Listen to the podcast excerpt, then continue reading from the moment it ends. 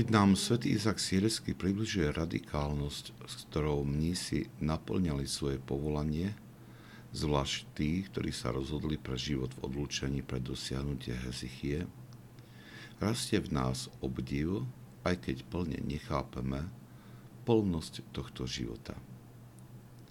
Máme dojem, že musíme ostať len pri tomto obdive, pretože náš život nedáva priestor pre takúto prísnu disciplínu.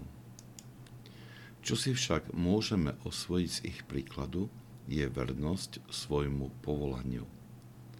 Je zrejme, že títo mnisi boli sústredení na svoje povolanie a úzkostlivo dbali, aby ani najmenšia vec ich neodtiahla od pozornosti na naplnenie tohto povolania.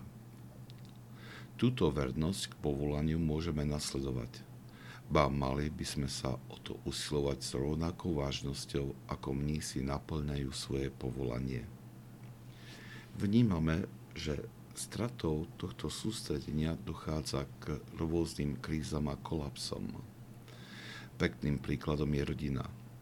Nezriedka sa stáva, že otec rodiny sa dá ovládnuť myšlienkou, že jeho jedinou zodpovednosťou je materiálne zabezpečenie rodiny.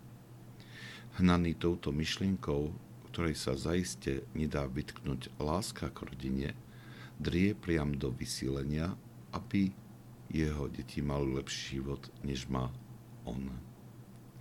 Ale to nie je hlavné povolanie otca. Ak v ňom prevládne táto zložka jeho zodpovednosti voči rodine, tak potom rýchlo sa vytratia iné a možno viac dôležité zložky. Rodina potrebuje jeho prítomnosť, potrebuje cítiť jeho lásku, príklad a vedenie v duchovnej oblasti. Jeho prítomnosť je nenahraditeľná pri výchove detí. Vernosť k tomuto povolaniu vytvára zdravú rovnovahu, kde všetky zložky sú správne zastúpené. Podobne je to pri všetkých povolaniach.